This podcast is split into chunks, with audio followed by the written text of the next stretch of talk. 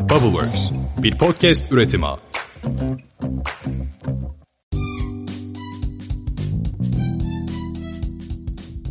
Merhabalar. Bu işlerin 6. bölümüne hoş geldiniz. Ben Seha. Ben de Atakan. Bu hafta sizlere yine dop dolu içeriklerle birlikte sesleneceğiz. Evet birazcık da ufak tefek böyle hap bilgiler içerisinde bulunduran güzel olduğunu düşündüğümüz konular var. Umarız ilginizi çeker. Ee, geçen hafta Ankara'daydık. Evet. Zaten duyurmuştuk geçen haftaki bölümde. Evet. Ankara'ya gittik. Orada bir girişimcilik e, ekosistemini en azından tatma fırsatı bulduk. O- Nasıl yorumluyorsun Ankara'yı? Vallahi Ankara'yı nasıl yorumluyorum? Çok yorucu oldu tabii. Yani sabahın köründe çıktık gittik. Ee, ben Ankara ile ilgili de çok açıkçası şehir olarak da bilgi sahibi de değildim. Ama kitle olarak da ne diyeyim biraz az ve öz bir kitleyle Evet. karşılaştığımızı düşünüyoruz. İşte etkinlik ODTÜ'nün etkinliğiydi. İsmi sanırım girişimcilik ve teknoloji zirvesiydi. Zirvesi. Ee, konuşmacılar anlamında çok kaliteli bir şeyleri vardı. Kitleleri vardı. Ama etkinliğe katılan e, arkadaşlarda durum etkinliğin o konuşma kısmı ile ilgili gayet iyiydi de gözlemlediğimiz kadarıyla.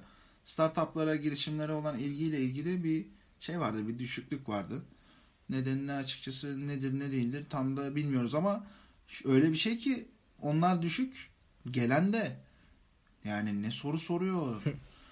yani nasıl onlarda da gelen de hakikaten tam sağlam geliyor yani. O açıdan da ayrı hoşumuza gitti yani. Aynen öyle şey olarak güzeldi. Ee, birkaç tane de güzel bağlantı ıı, elde ettik. Evet. Hatta böyle bayağı girişimcilik e, ortamlarında bulunan bir insandı kendisi.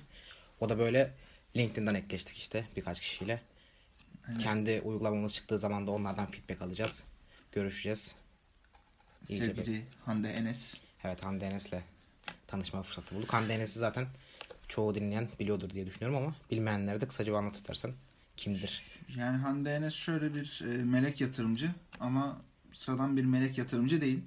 Yani bir yatırım alırken işin hani smart money olması çok önemli bir şey. Hande Enes'te bu durum fazlasıyla var. E, aynı zamanda hakikaten şu sıra ciddi seri yatırımlar yapıyor. Yani şu sıra derken geçtiğimiz 2-3 yıldan beri Evet 2016'dan beri. e, hem çeşitli kurumlara bağlı olarak yapıyor hem kendisi bireysel olarak yapıyor. Bir hatta şey benzetmeleri falan da çok görüyoruz. Yeni Hasan Aslanova falan gibi görüntü e, yazıları okuyoruz da herhalde onun klasmanına Aynen doğru öyle. ciddi gün geçtikçe yaklaşıyor yani. Şey deniyor değil mi onlara? Seri yatırımcı. Herhalde seri girişimcinin yatırımcı versiyonu. Bu, bu tip seri yatırımcı hatta şey diye de konuşuyorduk biz sık sık. Hasan Aslanova gibi böyle 20 tane olsa Türkiye'de Aynen. neler olacak acaba Aynen. diye düşünüyorduk. Yani bu parayı girişimlere akıtmak gerekiyor. Akıtmadan da yani olmadığını zaten görüyoruz. Evet. Onun için bu tip insanların artması gerekiyor. Ayrıca Hande Enes'in şey tarzı çok iyiydi. Konuşma tarzı, girişimlere yaklaşımı yani cidden böyle şeydim. e, umut verdi. Evet. Örnekte oluyordur inşallah. İnşallah. Ben Kendisinin- olduğunu düşünüyorum açıkçası. Şey neydi? Hı, alanı sanayi Yani aynen sanayi kökenli, üretim kökenli. Yani yüzde yüz alanını şimdi tam net bilmiyorum ama e, bayağı hardcore sanayiden Sanayi. gelme bir şey var. Bir yapısı var. Bir ciddi bir iş insanı. Aslında bayağı kurumsal bir yapıdan çıkma çıkmış durumda. Hatta kendisinin yatırımcılığa başlama hikayesi de çok güzeldi yani.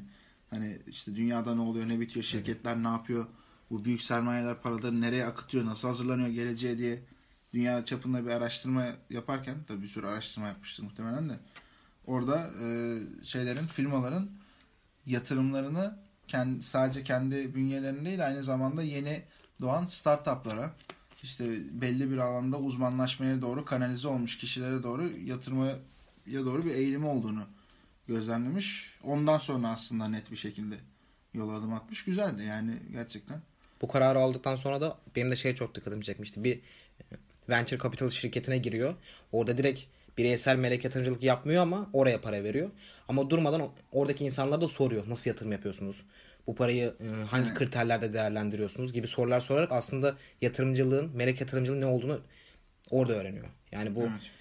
onun da kendini geliştirmesi için bütün şu anda Türkiye'deki tam para var ama bir yere yatırmaktansa ben de o şirketi inceleyeyim. O startup değer önerisine gibi şeyleri inceleyeyim, bunları öğreneyim gibi bir yaklaşımları olması gerekiyor. Hasan Aslanova da zaten öyle diyordu. Yani oturdum 6 ay çalıştım gibi bir açıklaması vardı. Evet. Aynı zamanda bizim için de Clocker açısından da iyi oldu. Ankara'daki ilk e, mekan bağlantımızı da yapmış olduk. Evet. Bir akşam bir işte dışarı çıktık bir yerde oturduk falan. Güzel bir bağlantı yakaladık. Onun da ismini zaten ilerleyen zamanda muhtemelen Nisan ayının sonuna doğru sayfamızdan e, duyururuz diye düşünüyoruz. Instagram Ankara genel sayfamız. olarak bu şekildeydi. Evet Ankara'yı bitirdik. Döndük. Döner dönmez de zaten kendi işlerimize e, koyulduk. Bu haftayı da böyle e, dop dolu bir konumuz var ama gerçekten işle ilgili, girişimcilikle ilgili de çok yoğun olduğumuz bir hafta. Evet. Onun için onu aslında ruhen hissediyoruz şu anda. Şimdi bu haftada aslında çok fazla böyle şey e, gündemde konu oldu girişimcilikle ilgili. Yani ben e, öncelikle şeyi de söylemek istiyorum. Onu bir e, söyleyelim Netflix ile ilgili. Netflix şu anda e, Amerika'daki, Kuzey Amerika'daki gişe gelirlerini ge- e, 2018 yılında geçti. Yani bu ne demek? Aslında dijital bir oluşum çok geleneksel gişe sinema gelirlerini geçebiliyor. Evet.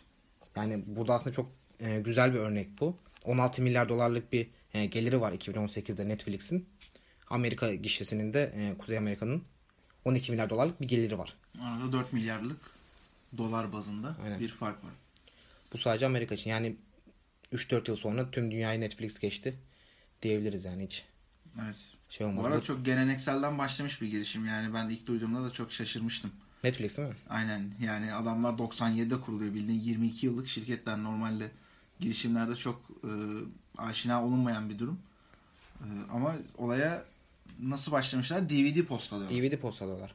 Aslında şu anda Netflix evlerimize giriyor. O zaman da adamlar diyor ki ben e, evlere DVD postalayayım. Onların da kendi mail listeleri var. Bildiğin mail gönderiyorlar yani. Adam ne yapsın o zaman böyle teknolojim varmış. Yani hatta buradaki sayılar falan da böyle yani oldukça e, enteresan. 2018 yılında 2.7 milyon insan kalmış ama 2011'de e, 11.2 milyon. Yani bu artık e, evlere DVD gönderme olayı tabii ki azalacak. Netflix çünkü içerik üreten de bir şirket. Hatta bu başarısının altında içerik üretiyor olması yatıyor. Yani girdiğin zaman Netflix'in orijinal serilerini izleyebiliyorsun. Çok da aslında e, oldukça kaliteli E, Tabii canım. içerikleri var Netflix'in. Yani burada da aslında şeyinde bir sözü vardı e, Bill Gates'in. E, Content is the king diyor. Yani içerik üretirsen kazanırsın. Adam burada e, Amerika gişesini geçme sebebi de bu. Yani aslında sadece bu da değil. Bu faktörlerden bir tanesi.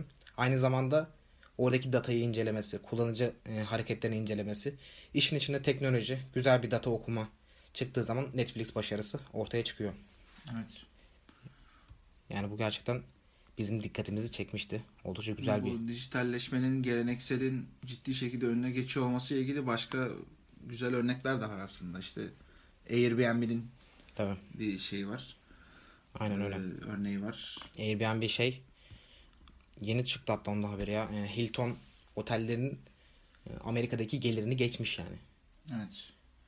Ki başlangıçta arada nasıl bir uçurum vardı kim Arada yani o şeyde grafikte böyle şey dağlar var. Yani insanlar herhalde 10 yıl önce böyle bir şey olması imkansız gibi yaklaşımları vardır. Yani aslında bu baktığın zaman şeyde bütün girişimler için geçerli yani. Yemek sepeti ilk kurulduğunda yani olur mu dersin?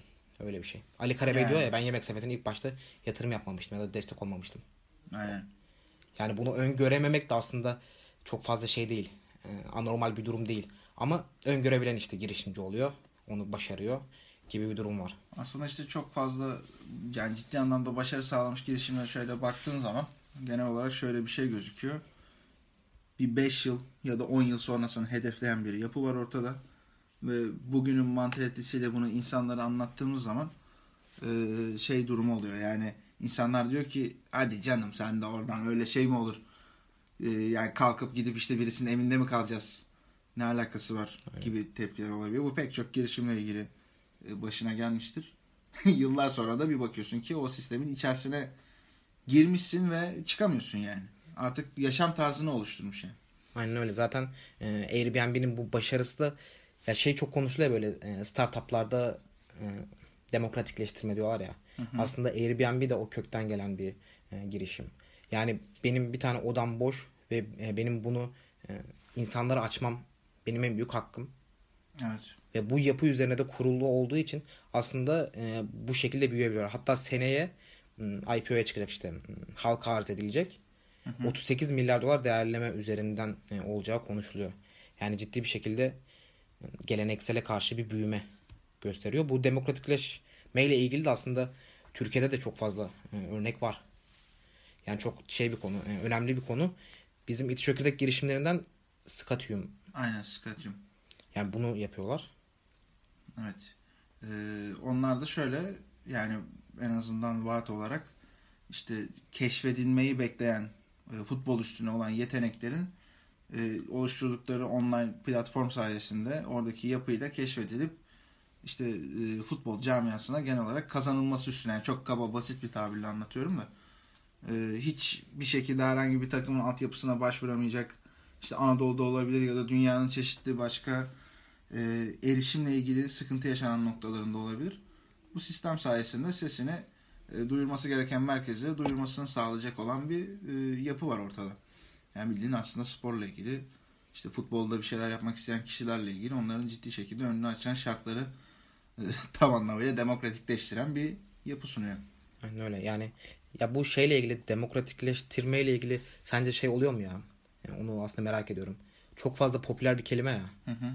Yani bunu e, bir girişim kuruyorum ve içinde geçirirsem iyi olur mantığı sence e, demokratikleştirmeyi engelliyor kesin mu? oluyordur yani. Bence bu mantıkta kesin vardır. Hani şey gibi yapay zeka kullanıyorum diyen her 10 Ya girişimden Aynen öyle 9'u aklımdan tam örnek geçiyordu. Yani e, birazcık şöyle araştırdığın zaman olayı sistematik götürmek istesen yani nasıl yatırım alırım üstüne işleri götürmek istesen yani o belli başlı işte kelimeler belli başlı teknolojiler var. Demokratikleştirmeye geçireyim. Biraz yapay zeka geçireyim. Blockchain ile entegre yapay zeka nasıl olur? Yani bunları yapayım herhalde bir şeyler olur yani birilerinin ilgisini çeker gibi bir durum oluyor da tabii olay sadece bunların isminin geçmesine ya da gerçekten kullanıyor da olabilirsin içeride de kullanıp ne yapıyorsun yani? Yani kime bir faydan dokunuyor ya da bu senin sistemini en azından bir adım daha öteye taşıyor mu taşımıyor mu? Asıl önemli olan noktalar bunlar. Türkiye'den bu demokratikleşme üstüne dünya bazında çıkmış olan çok büyük de bir girişim var. Hatta ne yazık ki Türkiye'de de hak ettiği değeri göremeyip Hı, Eren Bali mi? ee, aynen. Eren Bali. Udemy'nin kurucusu. Udemy'de e, bilmeyen arkadaşlar için kısaca bir özet geçelim. Eğitim alanında bu çalışmayı yapan, çok komik ücretlere, çok ciddi eğitimlere katılıp neredeyse yani aklınıza desen herhangi bir konuyu rahatça bu konunun uzmanı olabilecek ya da işte kendinize gereken özellikler neyse bunları katmanızı sağlayacak güzel bir yapısı var. Herhalde Udemy olmadan yazılımcıdan ne yapıyormuş diye düşünüyorum Aynen yani. öyle. Ya da yabancı dille ilgili, başka derslerle ilgili. Tasarımla ilgili. Aynen çok güzel eğitimler Yani var. okullarda öğretilmeyen bir şeyi video eğitimi olarak öğretmek gerçekten demokratikleştirme örneği yani Udemy Eren Bali bunu başardı.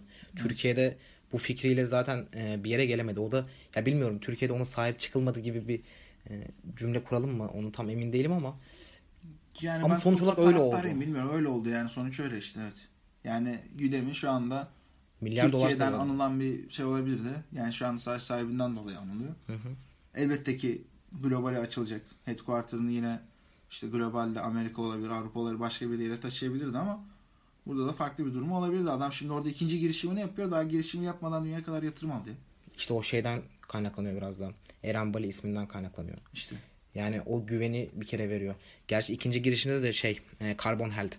E, orada da yine sağlık sektöründe bir demokratikleştirmeye gidiyor. Tam böyle çok fazla detaylarını bilmiyorum ama sağlık sektörünün zaten çözülmesi gereken birçok sorunu olduğunu biliyoruz. Bunu da Eren Bali ve şey yapıyorsa eğer daha önce eğitimde yapmış bir insan Aynen. aynı hırsla sağlık sektöründe de yapabilecek diye düşünüyoruz. Ona da Türkiye'den bu arada yatırım geldi. Yani bu biraz şey gibi. Şey mi? Karbonante mi? Aynen. Yani bravo. Artık yani gar- garanti olmuş. Belli ki bu adam iş yapıyor. Ee, Bugün olmasa yarın para kazandırır. Eyvallah. Aynen öyle. Onun gibi bir durum. Ya bu biraz şey e, üzücü ama Ya en tabii- azından şey için geleceğe e, dönük şey olabilir yani. Tabii şöyle e, kimsenin de hakkını yemeyelim yanlış anlaşılmasın. Yani o zamanki yatırımcı yaklaşımlarıyla şu anki yatırımcı yaklaşımlar arasında Türkiye'de ciddi fark var. Hatırı sayılır bir ivmelenme var. Hatırı sayılır bir bilinç durumu var. Ee, biraz daha hakikaten bir şeyler çıksın destekleyelim yapısı var. Ama o eski zamandaki yapıdan da devam eden o, o kültüre sahip yatırımcılar da var ne yazık ki. Aynen öyle. Ama oran giderek azalıyor gibi duruyor. Yani çok daha e, azalması gerekiyor. Yani e, bunun yükselmesi gerekiyor. Bu ya bu aslında bir e, trend değil, yatırımcılık trendi değil. Bunun gerçekten sağlam temelleri oturtup ciddi emek ve para harcamak gerekiyor yani bu startuplara, girişimlere. Bunu yaptığın zaman işte böyle büyük şirketler ortaya çıkıyor. Yani hatta şeyde de bu e, demokratikleştirme e, konusu bizim şu an kullandığımız e, Anchor'da da var. Adamların bir tane e, Medium yazısında görmüştüm ve ya bu demokratikleştirmeyi gördüğüm zaman direkt etkileniyorum yani. Ben aslında ona o kelimeye direkt Sen kanıyorum. yatırımcı olsan demokratikleşme Ben- diye gelseler basacaksın parayı. Bana yani gelsin demokratikleşme desin gel kardeşim demokratikleşelim diye bir şeyim olacak yapım olacak. Yani Anchor diyor ki mesela her yerden istediğin her ortamdan podcast yayını yapabilmek senin hakkın. Hiç böyle ekstra bir e, edit bilgisine ihtiyacın yok. E, müzik ekleme işini de ben halledeceğim. Çok kolay bir şekilde sadece tek bir tuşa basarak kaydını alabileceksin. Evet. O cümle beni vurdu yani böyle kalbimden vurdu. Ağlıyormuşum şu an. Neyse işte o Senin bu Anchor'la arandaki bağ yeniden bir gün Of. yüzüne çıkıyor ama hadi bakalım hayırlısı. Anchor'dan ciddi bir ödeme aldığım için her bölümde. Gerçi neyse onları da şey yapamayacağım. Hakikaten Anchor e, bir önceki çok özür dilerim. Bu arada ben biraz hastayım. Onun için sesimi kontrol etmeye çalıştığım için biraz ya bu da- arada özür dilerim. Pardon. Ee, şimdi bu, bu, bu kısmı da geçiyorduk da e, çok önemli birisinden bahsetmedik. Türkiye Aa. için bir ciddi değer olan birisinden. Benim de hemşerim olur kendisi kurucularından birisi. Doğru Zahit abi. Zahit abinin bir e, şey var. Girişimi var. Kolendi. Evet. Hollanda aslında ya şey ya bu arada şey gibi olacak ya. Bu kadar işte e, startuplarında demokratikleştirmeyi kullanan e, blockchain'i kullanan tarzında diyoruz ama hakikaten Kolendi e, Türkiye'de çıkmış bu Ya konuda. hayır bu adamlar o klas değil Yani felaket bir yapıları var. Ya ben şeyi de çok seviyorum. Yani bir girişim olarak hem Medium'da haftalık yazı paylaşıyorlar. Zaten dünya biliyor yani e, kendilerini böyle bir sektöre, e, blockchain sektörüne çok güzel bir şekilde tanıtıyorlar. Yani bu bir gurur kaynağı. Şu an dünyada çok fazla girişim çıkıyor. Türkiye'de de bunu çok güzel bir şekilde yapıyorlar. Kısaca bir e, Colendi ne yapıyor? Onu bir söyleyeyim ben istersen. Colendi e, blockchain altyapısıyla birlikte e, demokratik e, kredi skoru belirliyor. Yani Atakan aslında o borcu ödeyebilecek kredi skoruna sahip ama işte bir şey olmuş bir arkadaşına borç vermiş. Ondan dolayı kredi kartına haciz gelmiş bilmem ne gibi böyle e, senin zaaflarını görmüyor. Gerçekten senin hak ettiğin skoru sana veriyor. Yani bu bankacılık sektöründe de bir devrim olabilir. Şu anda yatırım da zaten aldılar Türkiye'den. Çok bildiğimiz Hasan Aslanova Ünlü da yaptı mesela. aynen. Yani çok önemli. Bu sektöre e, blockchain anlamındaki teknolojilere de bir şekilde girmek gerekiyor. Yani şey gibi bu. hmm, interneti nasıl kullanacağımızı bilmiyorduk ama insanlar bir şeyler yaparak öğrendik şu anda. Blockchain de aynı bu şekilde. İnşallah Kolen de o konuda yani Önce olacak diyelim inşallah. önce olacak. Yani şey yapıyoruz, takip ediyoruz. Çok da seviyoruz Zahit abi. Buradan Zahit abiye selam söyle. Selamlar abi. Girişimci sektöründe hiç şey yapmasak da tanışmasak da Bülent Tekmen de. O da CEO'su. Onu da bir buradan analım. Çok sevdiğimiz isimler. Böyle şey oluyoruz. Duygusal oluyoruz. ya bu e, demokratikleştirme e, konusu gerçekten girişimler için oldukça önemli. Evet. Demokratikleştirmeyi bitirelim Evet. bence. Bu haftanın önemli haberlerinden bir tanesi. Karim Uber'i pardon Uber e, Karim'i satın aldı. Ya Uber diyordu ki ne oluyor birader ya. Kim kimi o kadar ya 3.1 milyar dolar verip adamları satın alıyor. Bu arada başka bir sürü de şeyleri de var. Yani Karim'in CEO'su devam edecek. İşte oradan elde edecekleri başka gelirler var falan. Günün sonunda diyorsun ki Karim Uber'i satın aldı. İşte aslında e, Karim'in şeyi oydu, amacı oydu. Ben onu dile getirdim. Bunu delirtti. Bu arada benim e, hangi bölümde ya bir tane e, Uber'le ilgili bir tahminim var. Bird'ü satın alacak diyordum. Onu hala devam ediyorum. Şu anda takipçisiyim. Tamam şu anda e, Karim satın aldılar. Biraz paraları bitti ama bir 5 yıl sonra podcast yayınında bunu Sen Uber'e niye sallatıyorsun? Uber'in parasının bittiğini nereden biliyorsun? ya tamam işte çok harcadılar. 3.1 milyar dolar ya. Bayağı bir para ya. Ya bayağı bir para da adam da Uber yani. Tamam Uber'e bir şey demiyorum. Uber'e Türkiye'de e, Uber'in zaten yaşadığı sorunları da Ya tabii Türkiye'deki ciddi durumlar. hasar aldılar. Eee Karim de bundan sonra biraz zorlanır gibi mi geliyor? Zorlanır. Türkiye'de zaten şey var ya bu e, Birle- Birleşik Taksi Şoförleri Derneği de böyle bir e, haber gördüm. Şey gibi bir haber ya böyle e, troll bir haber gibi. Adam Zaytun haberi. Zaytun haberi ha, aynen. Zaytun haberi çıkmış. Birleşik e, Taksi işte bilmem ne başkanıyım. E, Karim'in İsmi e, tam söyleyelim ya. Birleşik Taksi Şoförleri Derneği Aynen. Başkanı. Hüseyin diye bir adam. Hüseyin Bey. Diyor ki işte Karim'in e, alınması m, Uber'in Orta Doğu'ya girme taktiğidir. Biz Türkiye'de şoktayız. Kaç kişi kullanıyormuş bir de komikte bir sayısı vardı Türkiye'de yani. 1500 taksici e, Karim'i kullanıyormuş. Bütün taksicilerimiz e, Karim'i kullanmaktan vazgeçecek. Yazık oldu. Uber'in yatırım çok oldu. Çöp oldu. Uber Yani bu ya bu çok üzücü bir durum ya. Ya bu gerçekten çok üzücü bir durum. Yani adamlar devrim yapıyorlar. Tamam mı? Yani ulaşımı manyak bir seviyeye getiriyorlar. İşte tamam bir taksi de aynı şeyde kulvarda. Ee, enteresan enteresan ithamlarla bir de yani neden bu kadar bir kızgınlık? Neden bu kadar düşmanlık? Yani evet Uber'in sat- Karim'i satın alması sebeplerinden en önde geleni büyük ihtimal adamlar Orta Doğu'da bu ağı kurmuşlar yani. Taksicisiyle çalışıyor, minibüsüyle çalışıyor. Midibüs vardı ya, midibüs. Sen hiç bindin mi? yok Ben bilmem. de binmedim ya. Bidibüs ne ya? Ya enteresan enteresan her türlü taşıma ile ilgili şey adamların e, şeyinde var yani. Sunmuş oldukları hizmetin içerisinde var. E, dolayısıyla Uber bunu orada satın alıp şimdi oradaki bütün e, şeye hacmi eline almış oldu. Aynen. Bir de daha şöyle de güzel bir şey var. Yani Amerika'daki bu satın almalarda, exit'larda çok sık da görülen bir şey. İşi kuran adamlar bunlar oldukları için CEO'su, kurucu ekibi, orada ön plana çıkan yöneticiler bunların hepsi orada görevine devam ediyor. Değişen aslında hiçbir şey yok. Sadece milyarder oldular artık. ee, öncesinde zaten ciddi şeyleri vardı. Biz burada Türkiye olarak enteresan enteresan, garip garip böyle tavırlar şey yapıyoruz, sergiliyoruz yani. Aynen öyle. Üzücü. Yani şey e, Uber'i zaten ya Uber Türkiye'de vergi mi vermiyor ya? Bunların öyle bir düşmanlığı yok ki ya. Ya öyle bir durum kesinlikle olmadığını e, şeyde bir Webrazi'nin bir etkinliğinde e, direksiyosundan dinlemiştik yani. Bununla ilgili her türlü şey ciddi bir şekilde takip altında yani. Ya İşte bunları kendimizi kapatmama gerekiyor. E, Uber Orta Doğu'da e, Karim'i satın almasının sebebi Uber zaten orada özgürce şey yapabiliyor. Bu arada şirket olarak e, araçlarını koyabiliyor. Onunla ilgili hiçbir sorun yok. Ama Karim o kadar sağlam bir iş kurmuş ki adamlar. %100'üne hakim zaten pazarın. Evet. Yani Uber diyor ki tamam ben bunlarla mücadele edemeyeceğim de, diyor. Ve satın alıyor. Yani keşke Türkiye'de de öyle olsa. Uber girse buraya ve yani mücadele edemese de satın alsa. Evet. Yani bunu illa bir dış güçlerin oyunu gözüyle bakmanın bir anlamı yok artık. Kesinlikle yok. Yani bir de şöyle bir şey var. Yine aynı etkinlikte Uber'in CEO'sundan yani CEO'su derken özür, özür dilerim. yanlış Ülke tarif ettim. Türkiye Ülke Müdürü'nden e, sanırım Neyzen Bahadırlı'ydı ismini. Dinlediğimiz şey şuydu. Yani biz anlaşmak için elimizden gelen mücadeleyi veriyoruz. E, zaten şu anda sıkıntı yaşanan nokta Türkiye'de bu konuyu kapsayan net bir kanun yok. Yani mesele gelir vergisini verdin, veremedin gibi bir meselesi değil. E, anayasada bulunan yapıdan dolayı devlet tam anlamıyla böyle bir sektörü tanıyamıyor. Hı. Kaldı ki yani şimdi buradan kimseye şey yapmak istemiyorum da normal taksicilerden ya da herhangi bir toplu taşıma işte minibüsü olabilir. Ne bileyim belki özel otobüsler olabilir. Gerçi orada akbil olduğu için biraz daha kolay da.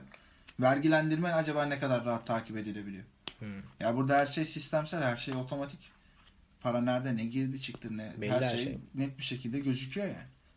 Kaldı ki yine bir oranda hatırlıyorum. Şimdi direkt rakamsal olarak e, parada, parasal değerini söyleyemeyeceğim ama geçtiğimiz yıl Uber'in verdiği vergiyle e, totalde taksicilerden alınan vergi arasında ki uçurum inanılmaz komikti yani. Uber çok fazla veriyor. Uber çok fazla veriyor. Ya da taksiciler çok az veriyor. Yani dediğim gibi bunu yani kimseyi suçlama anlamında söylemiyorum da işin takip edilebilirliği, daha rahat kontrol edilebilirliği. Yani girişimciliğin en güzel şeylerinden bir tanesi de bu zaten. Yani ölçeklenebilirlik diye bir şey var. Yani bu hacim neyse para girdi çıktıları çok rahat bir şekilde buradan görülebiliyor. Ama bu o teknolojik yapıyı isteyip istememeyle alakalı bir durum yani. Ya da bu adamlar sadece Türkiye'de mi bu problemi yaşıyorlar acaba onu da merak Yo, ediyorum yani. e, İngiltere'de de bu problemi yaşadılar. Ama ne oldu? Uber'in CEO'su İngiltere Başbakanı ile görüşmeye gitti Ve çözüldü. ve çözüldü. Tamam yani sorun olmaması zaten e, sorun olabilir. Onunla ilgili hiçbir sıkıntı yok ama Yani sorunu çözmek gerekiyor. Uber'in Türkiye'de bu kadar Ben zorlanması. Uber'e rahat rahat binmek istiyorum abi. Yalan yok yani. Hizmet süper.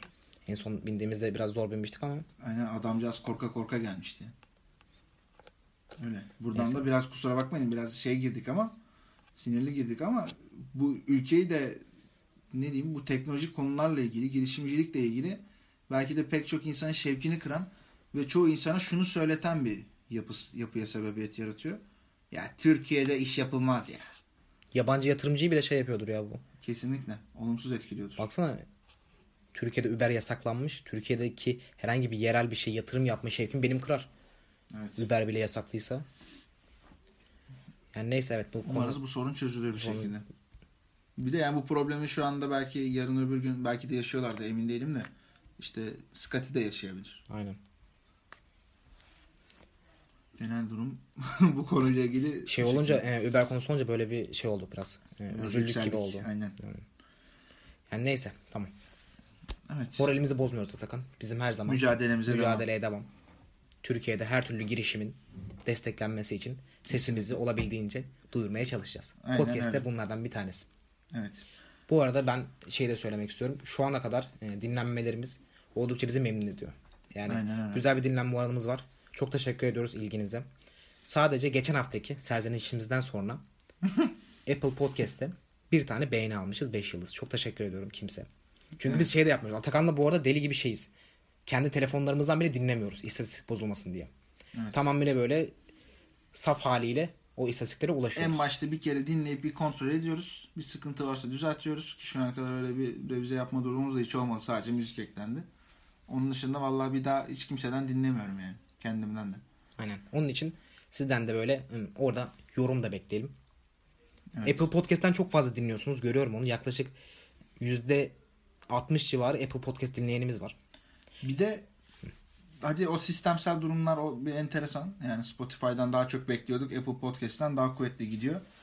Ya bir de buradan bizi Bulgaristan'dan, Azerbaycan'dan ve Sana Amerika'dan. Ey Amerika. Bizi- Amerika ne yapıyorsun? ne yapıyorsunuz ya? %15'in altına inmedi ya. Bir ara 22'lerdeydi ya Amerika. Kim bu arkadaşlar ya? Amerika'dan Vallahi çok dinleyenler. şaşırttınız bizi ha. Ciddi sevindik yani. Yazın lütfen. Bildiğiniz Konuşalım. sayenizde e, ikinci podcast'ten itibaren globale açıldık ya. Hiç böyle bir yükseliş var mı ya? Hakikaten. Ya inanılmaz yani. Biz Clocker'da aylardır yapmaya çalışıyoruz. Zor bela birkaç tane %15 beta ulaşamadık. aldık. Hakikaten süper ya. Buradan e, Bakü'ye de selamlar. Bakü'de de bu arada var. Yunanistan geldi. Harbi mi? Bak sana söylemeyi unuttum. Biraz önce gördüm. Yunanistan'da dinleyen. Ya bilmiyorum orada olup Türk olup öğrenci olan vardır. Bir ya şey vardır. muhtemelen öyle bir şeydi de yani. Şeyi söyleyelim mi?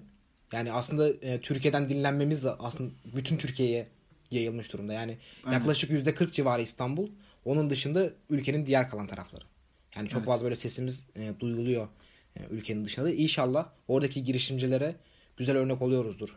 Yani biz de bir şeyler yap- yapabiliriz. Biz de ortaya güzel şeyler koyabiliriz diye düşünüyorlardır. Zaten bunu şey yapıyorsak, gerçekleştiriyorsak bizim için en değerli şey o olacak. Aynen öyle. Bizim için ciddi büyük bir mutluluk kaynağı olacak o. Evet. Evet, yavaş yavaş kapatalım. Kapatalım. Her hafta yaptığımız girişimcilik nedir sözümüzü. Atakan gönder Evet, bakalım. gönderiyorum. Şimdi ilk önce biraz altyapısından şey yapayım bunun da. Ee, hani en başta dedik ya bir sürü e, girişim çıkıyor. Bunlardan ciddi başarılı olanlarında bir ortak noktadan bahsettik. İşte 3-5 yıl önce anlattığın zaman hadi canım oradan denilen şeyler bugün hayatımızın içerisinde çok ciddi bir role sahip ve bir nevi hatta bizi de yönlendiriyor. Biz de böyle bir hayalin içerisindeyiz. O yüzden bu konuştuklarımız bize şunu söyletiyor. Girişimcilik hayali bile güç olan şeylerin gerçekleşmesidir. Biz de bunu gerçekleştirme hayaliyle yolumuza devam ediyoruz. Evet bunu gerçekleşecek olan insanlar, gerçekleştirmiş olan insanlar ve biz ve bu ekosistem olarak çok mutluyuz gerçekten. Çok teşekkür ediyoruz bizi dinlediğiniz için. Evet teşekkür Girişimcilik ederiz. sözümüzü de söyledik. Ben bir kez daha şey söylemek istiyorum.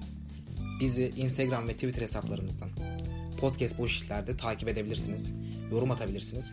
Geri bildirimlerinizi bekliyoruz. Bazı arkadaşlar e, LinkedIn'dan geri dönüş yapıyor. Bu da güzel ama oradan da yazsanız daha iyi olur. Buradan kendilerine duyuralım.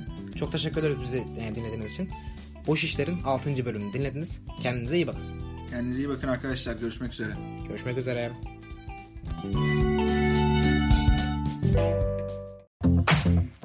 Bubbleworks bir podcast üretimi. Thank you.